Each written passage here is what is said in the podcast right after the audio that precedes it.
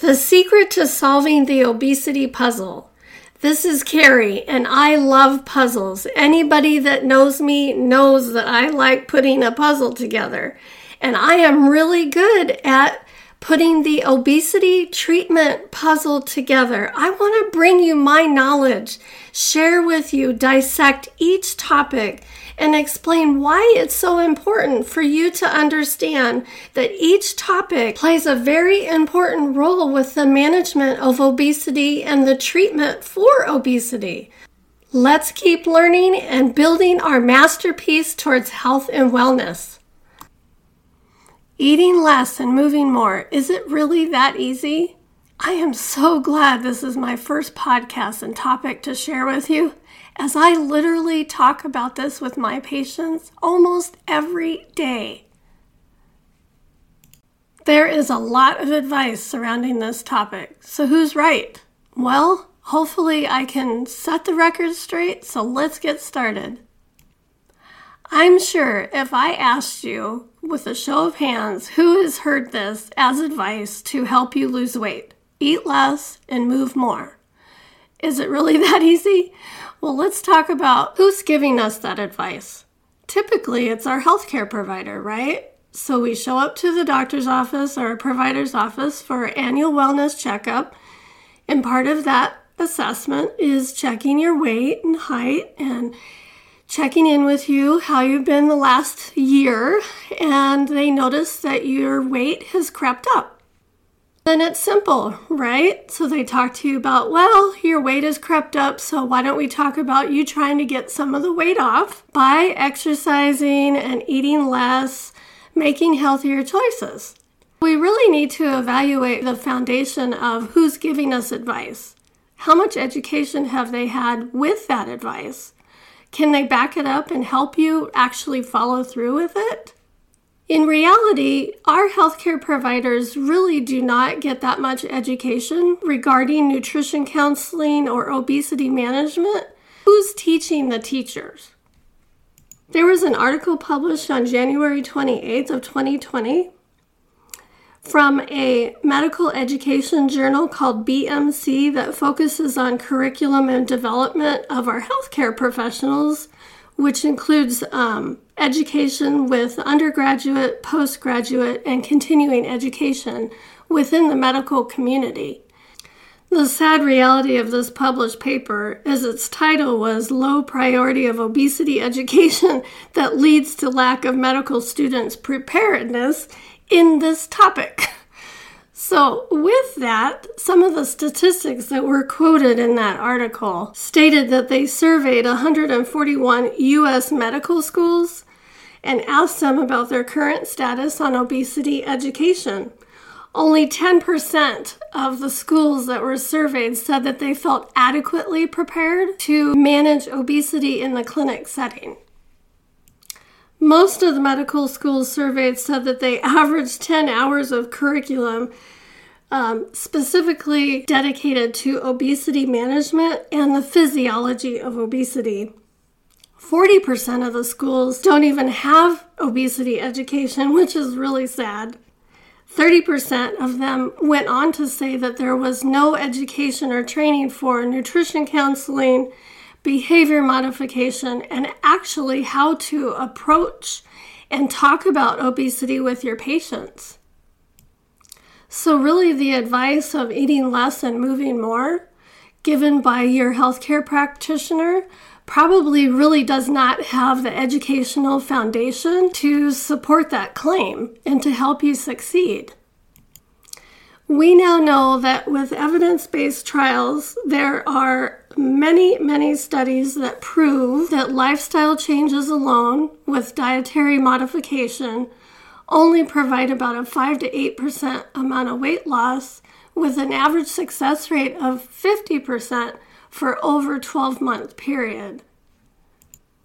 So, really, research has shown us that diet and exercise, yet you can be successful for about 5 to 8% of weight loss for about 12 months.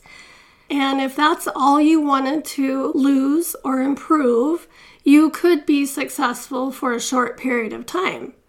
Now, with that said, do I have patients prove success with only diet and exercise? Very few of my patients are successful with this. Then, when you add behavior modification, nutrition counseling, and support, they are more successful, minus the medication. But it is a lot harder for somebody to lose weight and keep it off. And typically, the studies tell us that only 5 to 8% body fat loss is going to be the success rate in this group of folks. Let's talk about how we measure obesity currently in the medical community. We use what's called body mass index, or otherwise known as BMI, which is a person's weight in kilograms divided by the square of their height in meters. Sounds kind of complicated, but it's an easy mathematical equation that basically takes your height and your weight and gives us this number. BMI parameters for a healthy weight, the actual number is 18.5 to 25. 25 to 30, we are considered overweight. 30 to 40, we're considered obese. And over 40, we are considered severely obese. Our life expectancy is directly related to our BMI, which is a scary thought. So, for every five points of BMI that you have added on, there is an eight year less life expectancy. So, if my BMI is 25, but somebody else's, my good friend, is 40, you can see how their life expectancy would be much less than mine. The BMI indicator has led our healthcare community to track BMI and show statistics regarding average BMI of our population.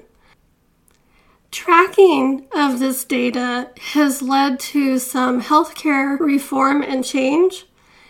So, in 1989, the National Institutes of Health recognized obesity as a chronic disease because of these tracking tools that have been put in place monitoring populations of BMI.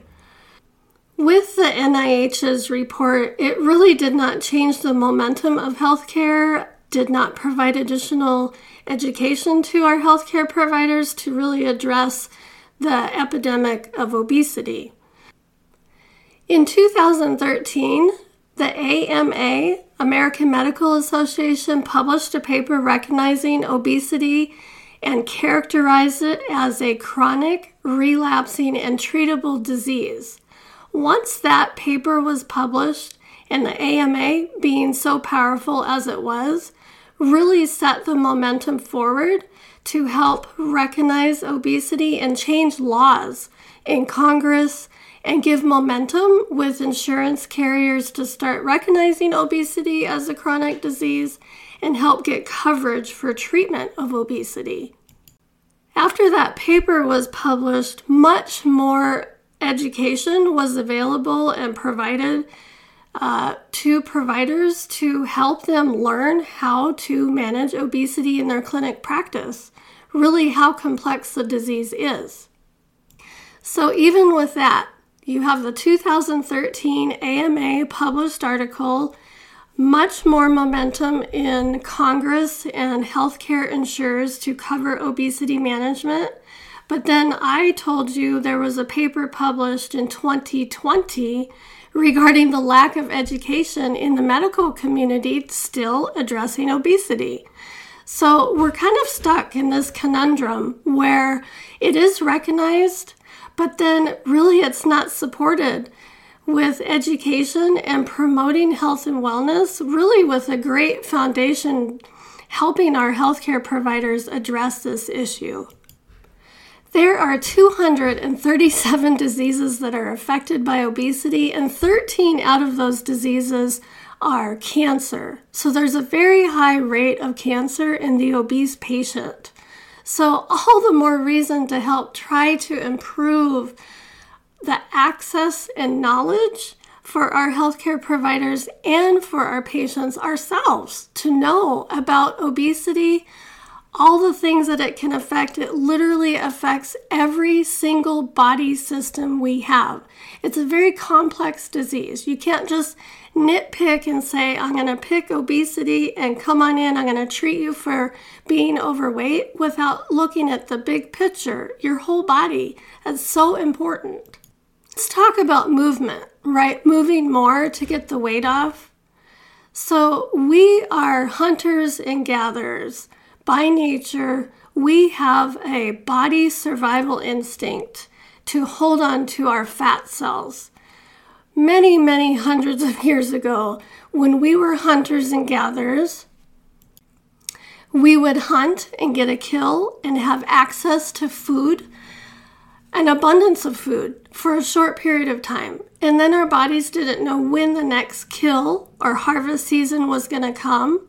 So, survival instinct really is our body holding on to its fat or energy stores as a protective mechanism. Our bodies still do that today. So, as far as movement goes, when we exercise too much, our bodies recognize that it needs that energy store to sustain that additional activity that we're putting it through. So if we're on this mode of exercising five, six, seven days a week, our body recognizes it and gets used to us pushing it. And it's going to hold on to those fat stores to help us have the energy to get through that additional exercise activity. There really is a fine balance as far as intake and calories versus output and exercise. So if you exercise too much, but limit or restrict your calories too much, then your body's not going to let you lose weight because it knows it needs that backup energy store, which is our fat cells. Now, I'm not saying exercise is not part of getting healthy and losing weight. It's a very important part, but you have to have the right balance. Really important to look at your caloric intake and your basal metabolic rate, how many calories you burn at rest versus your output, how much you're putting it through and burning and needing additional calories to support that extra activity. Okay, let's talk about eating less. So, I mentioned the basal metabolic rate. Let me give you an example. If you have a basal metabolic rate of 1500 calories a day, that means that at rest to make your body function, brain work, all your organs work, make you feel healthy and well, your basal metabolic rate is 1500 calories a day. A simplistic way, really, to look at basal metabolic rate and understand it is to think about it like putting fuel in your car. So, if we put fuel in our car and our car gets an average of 30 miles per gallon on normal highway, uh, no elevation and need of acceleration to go up hills, we're not pulling anything. So, really, our miles per gallon is kind of set. When you look at the human body, we have miles per gallon, basically our basal metabolic rate, that is set.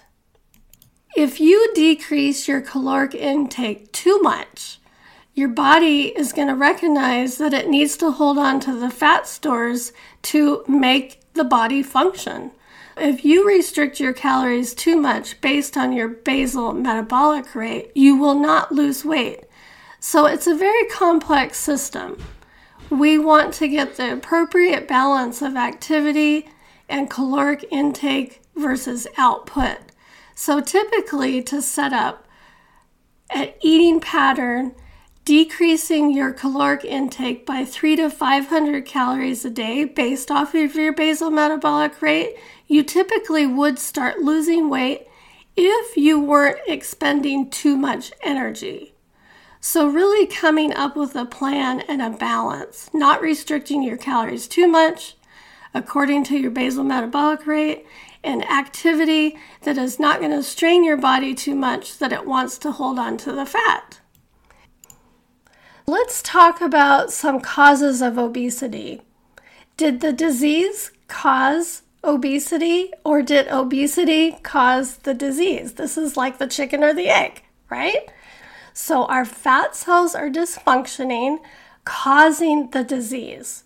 So those things relate to diseases such as insulin resistance, polycystic ovarian disease, fatty liver disease, inflammatory disease such as degenerative changes within our vascular system causing atherosclerosis, neoplastic diseases, which is cancer, or degenerative inflammatory diseases such as arthritis and degenerative bone and joint issues.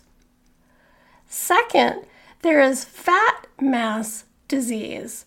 This is a disease related to the excess weight because we have the excess fat.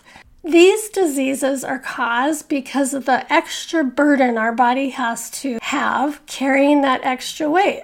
So, these diseases, some of them are obstructive sleep apnea, degenerative joint disease such as horrible knee or back pain, hip pain because of the extra weight we're carrying.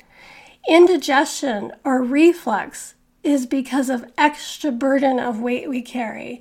Urinary incontinence. I have women come see me all the time because they have urinary incontinence because of their extra adipose or fat tissue around their midsection, their abdominal area. Some other things are intracranial hypertension. So, pseudotumors cerebri. I have young women come see me because of this. They get some weight off and that goes away. Let's continue with other causes of obesity. There's a lot of psychological and mood disorders that actually lead to obesity. Stress eating, food choices, culture, PTSD, binge eating disorders. There's all sorts of eating disorders that really have a psychological foundation to them. Our relationship with food and how we eat and view food, how we were raised, all play a big part. There's genetic causes too. You can see family photos, and the whole family, or one side of the family, are overweight. Then the other side of the family are very thin. So there is a very true genetic component to obesity. Some of the other things that we need to consider is nutrition. How about our access to food? What is our food choices? Are we making the right balance of choices? Are we eating the right balance? Are we making healthy decisions? How about culture? Cultural differences, how they eat, how they fast. We have a big cultural Russian Orthodox community that fasts several times a year. Have to take that into consideration to help them with obesity management. Some other things, such as medication. People are put on medication and they notice they gain weight right away. They have increased hunger. They have poor sleep. All of this plays a huge role. Next is gut microbiome. This is how healthy is your gut. Do you have healthy bacteria in your gut to actually break down, help metabolize, and absorb the nutrients that you're eating. This is very important with weight loss. And then let's not forget hormones. Hormones are a huge part of finding the cause, the cure, to assist with weight loss, really, our hormones play such a big part with releasing hunger hormones or satiety hormones. And we have many cellular structures that release these hormones that directly affect our weight regulatory system. It's a very complex feedback loop that drives us to eat or drives us not to eat. So, believe it or not, our fat cells release hormones, and when they get smaller, they release hormones that make us more hungry. Our brain, our stomach, our stomach releases hormones about 20 minutes after we start eating, start sending signals to our brain saying, Oh, I'm being fed. I feel satisfied. and then we slow our eating. So people who eat really fast get up for seconds before that 20 minute period is up, and then they overeat. Then they feel bad. They feel full. They have indigestion. Our pancreas, our whole GI tract, our gut, really, our large and small intestine release hormones, all in this very complex feedback loop, either making us hungry or making us satisfied. Okay, coming back around, let's talk about how we got started on this topic.